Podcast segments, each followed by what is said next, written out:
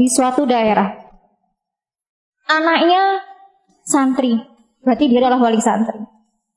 Di suatu rumah juga dia alumni, berarti dia adalah seseorang yang lahir dari rahim Sukorjo, yang dibentuk dan dibina oleh Sukorjo.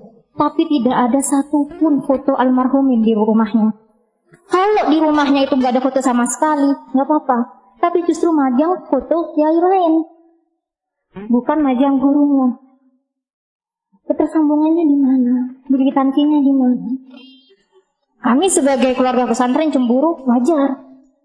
Karena kami yang mendidik mereka, kami yang membina mereka dan mereka lahir dari rahim Sukorjo.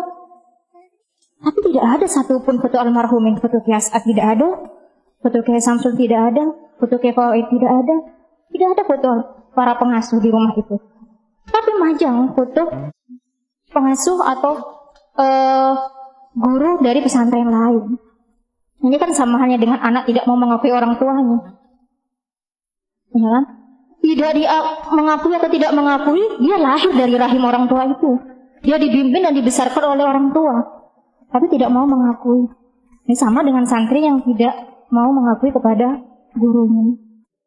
Nah, proses ini di mana? Di pondok. Dirawat oleh alumni.